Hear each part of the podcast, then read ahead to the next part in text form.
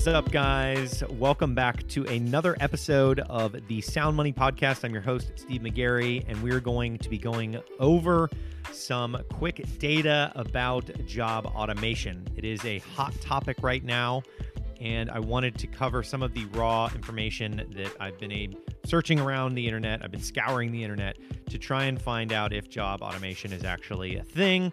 I have talked to multiple automation engineers at relatively large companies, and uh, I got the scoop. So, uh, thanks so much for tuning in. If you guys are tuning in on Spotify or uh, iTunes or wherever you're tuning in. Thanks so much. And uh, also, if you're on YouTube and you're watching my beautiful face here and my mustache for November, uh, don't forget to check out my new course that I dropped recently, and the link to that will be in the description below.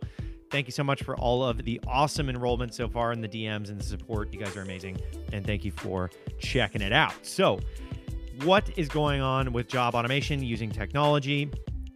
And I have been following this for quite some time. When I met a couple of automation engineers three or four years ago, and I was like, Automation engineer, that's an interesting job title. What do you do? And they replied that they basically automated very mundane, average grunt work, uh, like basic, uh, basic things around the company that they could cut uh, the, I guess, trim trim the fat. I'll say in a in a aggressive way. Uh, they were trying to eliminate employees. Uh, not necessarily eliminate. That's kind of a mean thing to say, but they are trying to increase profit and uh, you know eliminate some of the overhead that the business has. And I have a couple of different charts pulled up that I will link to um, in the description below if you guys are watching on YouTube and if you are tuning in on Spotify or iTunes um, or a different platform where you listen to podcasts. Those will be on Twitter if you are on Twitter.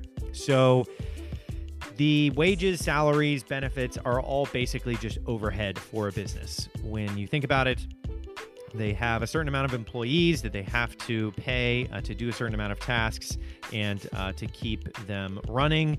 And when you have an option where, for example, for every one robot that is being released into the workforce, um, five humans are replaced.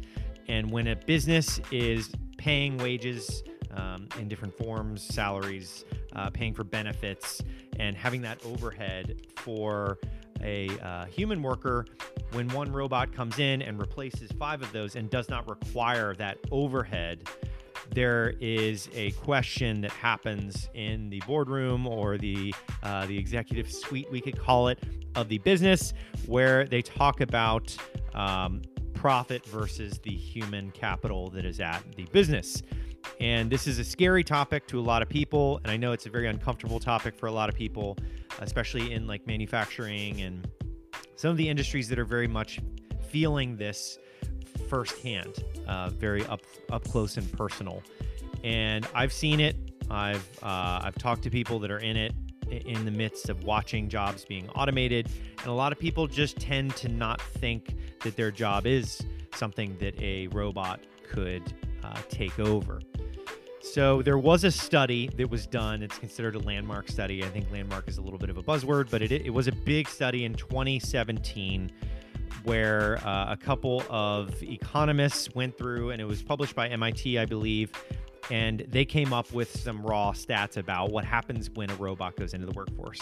That was where I got the for every one person, there is about five, uh, for every one robot, sorry, there's about 5.6 workers. So almost six people are being replaced by one uh, robot. And this is not including software or AI just keep that in mind. Like the the rate at which we are innovating in software and artificial intelligence, that is a whole nother ball game. This is this is just talking about robots in like manufacturing uh, facilities and oil uh, markets and stuff like that. So um, the the the total population is being hit, and robots have quadrupled by uh, in the last probably 14 years or so. They've gone from 360,000 to 670,000 uh, jobs have been erased from that that growth. Uh, and we are seeing some pretty negative negative projections here. Now, I don't want everybody to freak out or anything, and I don't want to be a uh, what's it called when a fatal taking a fatalistic approach to this. But um, the loss is looking at right now at that rate in which we're we're erasing jobs. Like I said, 360,000 jumped um, to 670,000 jobs were erased over the last 14 years from automation, and that's growing rapidly. It's looking like we're projected to lose 3.4 million jobs by 2025. Now, we're coming into the tail end of 2019 when this is being recorded, and uh, that's five years from now. So, in five years, we're projecting that we're going to jump by about 3 million jobs being obliterated by automation through robots alone, not incorporating uh, you know AI and the rate that that's going to not exponentially grow job replacement. So um, it looks like alongside depressed wages of up to 2.6% and a drop in the employment to population ratio of up to 1.76 percentage points. It is looking pretty bleak in places uh, that are very heavily heavily reliant on manufacturing facilities. When we see wage growth going down and people are competing against these very low overhead, low cost machines, it's a, a zero sum game. It's a very dangerous game to get into when you're racing to the bottom with something like a, a robot. So, for example, in Detroit, nine robots per 1,000 workers. So just to say that again, nine robots doing the job of a thousand workers. That is a uh, a massive, massive replacement. And I've talked on the podcast before about super lean or hyper lean companies. I worked at one for a while. It was a lot of fun. Uh, the fact that eight people could be generating millions of dollars on the internet using software, various different softwares doing the job of 100 people was remarkable. And I got to experience that firsthand. And I think that we're seeing that on all across the board on all industries you know that was in a tech industry in a in a um, actual physical product that we were selling but it is a remarkable thing to to witness firsthand where you're a remarkable thing to witness firsthand. So the the future dangers um, it says in the US, the most cited estimates is the loss of half of all existing jobs by the early 2030s. So that is about 10 years from now. Half of existing jobs. So, in a room full of 10 people that are currently employed, half of them will be unemployed uh, in theory, or their jobs, I shouldn't say unemployed, their jobs will be uh, automated if it is currently um, in one of these categories here. So we're we're we're gonna we're gonna talk a little bit more about a solution here in the future. Um, I, I wanted to go through some of the bleak parts first because it's important to go through this step by step and just just to share my perspective on this after I go through the data is, is going to be um, pretty key here.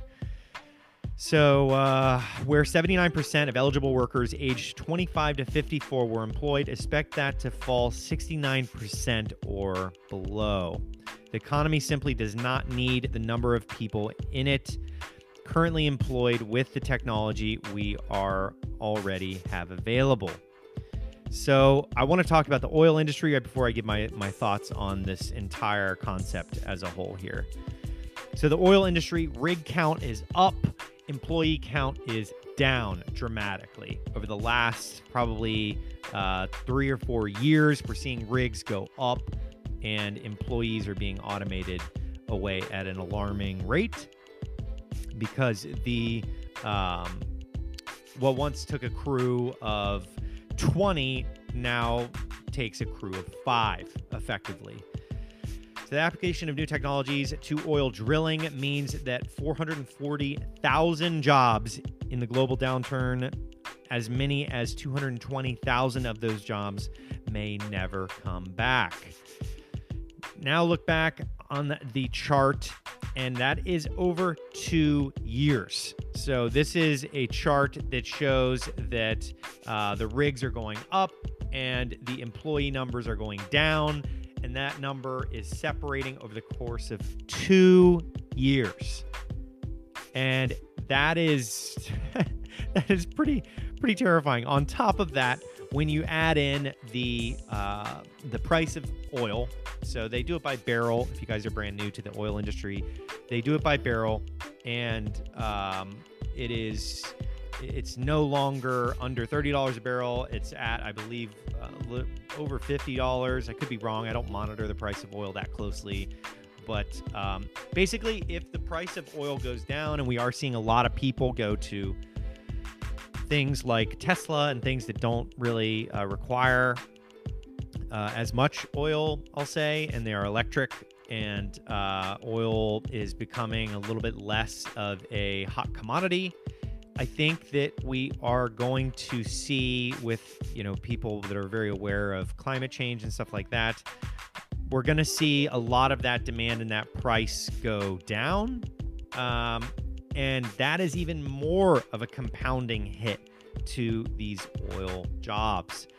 And I I can't help but say in the next recession that's coming at some point, whether it's 2 years from now, next month, whatever it is, that is going to make this uh, productivity growth growth is going to take a massive hit and we're going to see a large scale amount of drop off in the workforce in you know the recession in um, the in 2008 we saw people exit the workforce altogether and just not come back from the workforce uh, after they took their massive plunge and when we're took when we're talking about 3.5 million jobs lose lost in the next five years that's an astonishing amount guys. I, I want everybody to just take a deep breath and think about that. Um, and I, I really can't can't really there's no way to look at this without thinking that it's a direct threat to not only the economy, but the way that we look at um, employment, we look at job growth, we look at GDP. We're looking at a huge chip into that, a huge, huge impact into that as a threat to a lot of millions and millions of people. And not including you know some of the industries here that are pretty obvious like your truck driving industry that andrew yang the presidential candidate always talks about.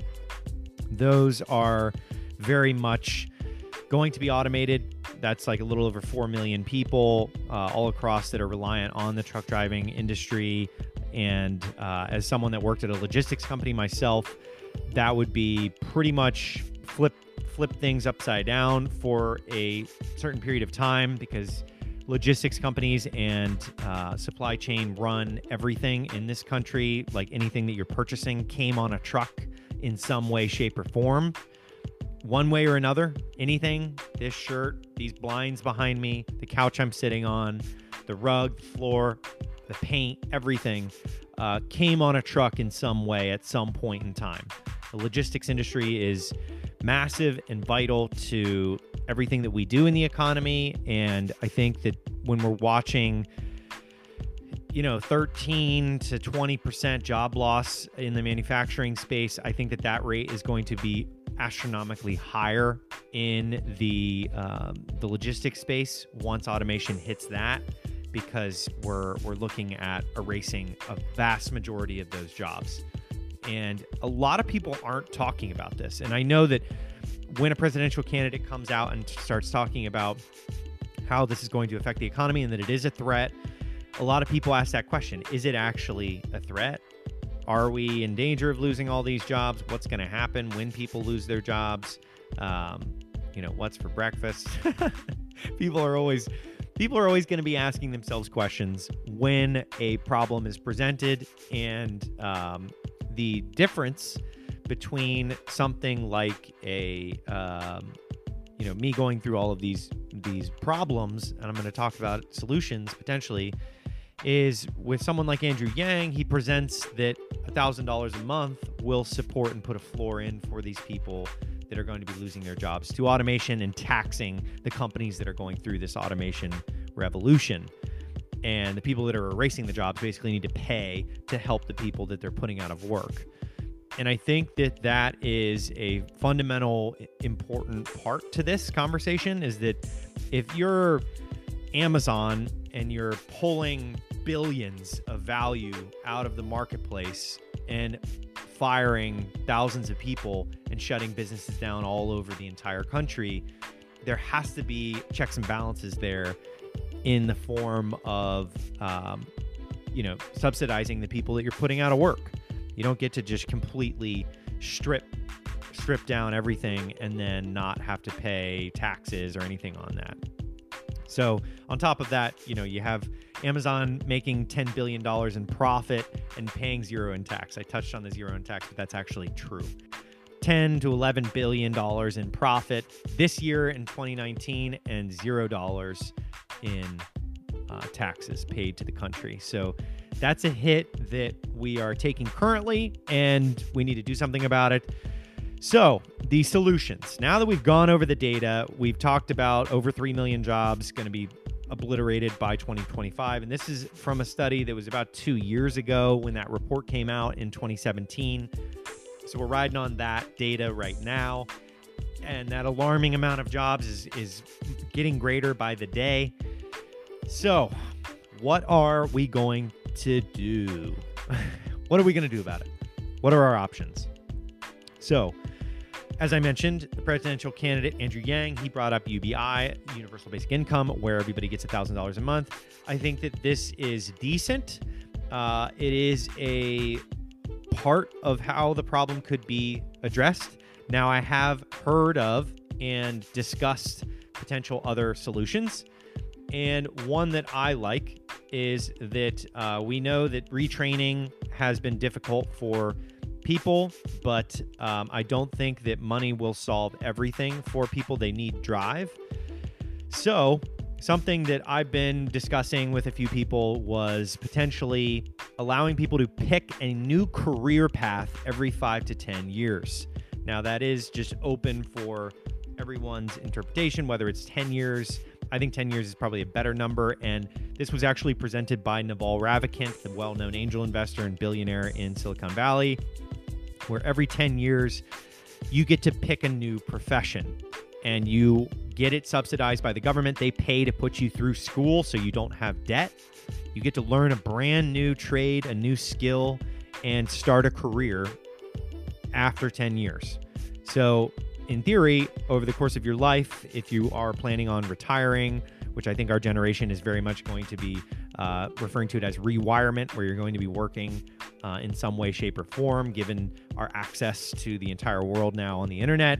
I think that it is a really great solution. So every 10 years, start a new job, government pays for it.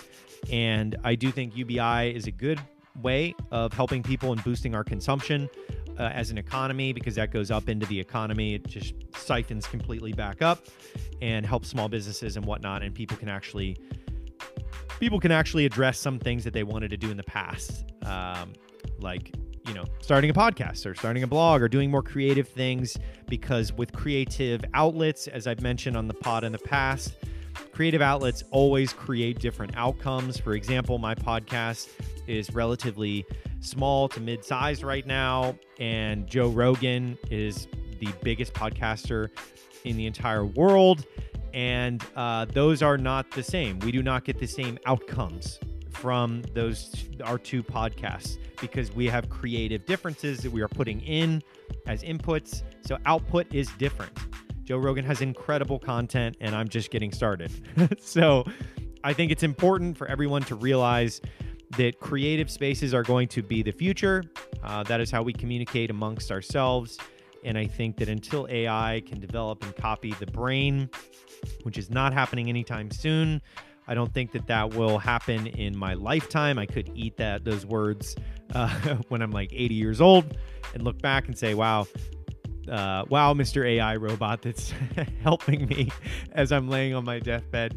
Thank you uh, for for servicing me and being the exact same as me as an artificial intelligence." Um, but anyways, that is something that's a potential solution, guys. UBI, I like. Uh, I like allowing people that floor because we are going to see massive, massive job loss that people are not anticipating based on the growth rate of technologies going into the workforce. Uh, this is, it's like a rapidly growing parasite I'll say within the workforce. It's great for business because they're cutting their bottom, uh, or they're they're they're increasing their bottom line. They're helping, um, they're sorry, they're decreasing their amount of overhead and increasing their profit because they are able to have one robot for six employees um, as just setting them off, laying off six people, replacing with one. And that's even worse for things that people don't talk about, like Wall Street. I mean, there's there's hedge funds now that have one developer for hundreds of traders that used to be there and now they're gone. So it's happening at an alarming rate. It is a threat to the economy uh, as a whole, given job loss is not going to be good uh, for purchasing power, for productivity, everything that we currently measure as GDP is not going to be good when we obliterate millions upon millions of jobs. And I know that businesses are just trying to profit. Uh, so it is on them to do that.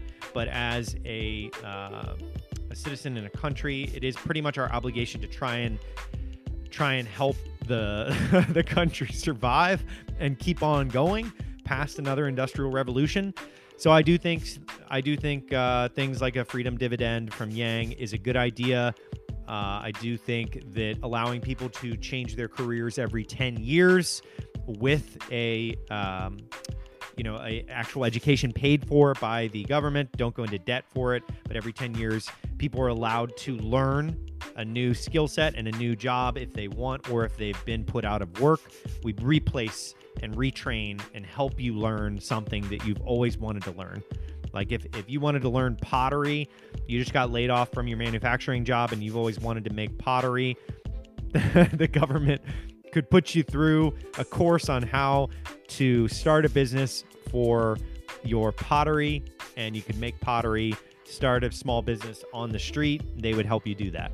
Um, and by street, I mean Main Street, like as in down your downtown area, wherever you're living. And actually sell goods. So that is my my overview of is this actually a threat? Is automation of jobs threatening our economy? And yes, uh, the answer is yes, it is um, at, a, at an alarming rate. So that is it for this episode.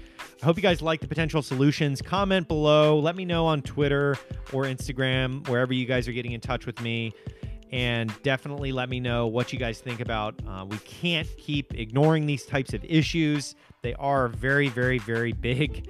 And um, I think that a lot of it is kind of going under the rug because businesses are operating as usual and uh, people are, you know, definitely operating as usual, meaning they're increasing their profits and trying to drastically decrease their amount of employees and uh, it's dangerous. It's definitely a dangerous game as an economy to do that and throw in a recession, and you got a whole tornado of problems. So it's worth the conversation. Thank you so much for listening, guys. Don't forget to subscribe and uh, like the podcast. Thank you so much for all the support, and I will see you guys on the next episode of the Sound Money Podcast.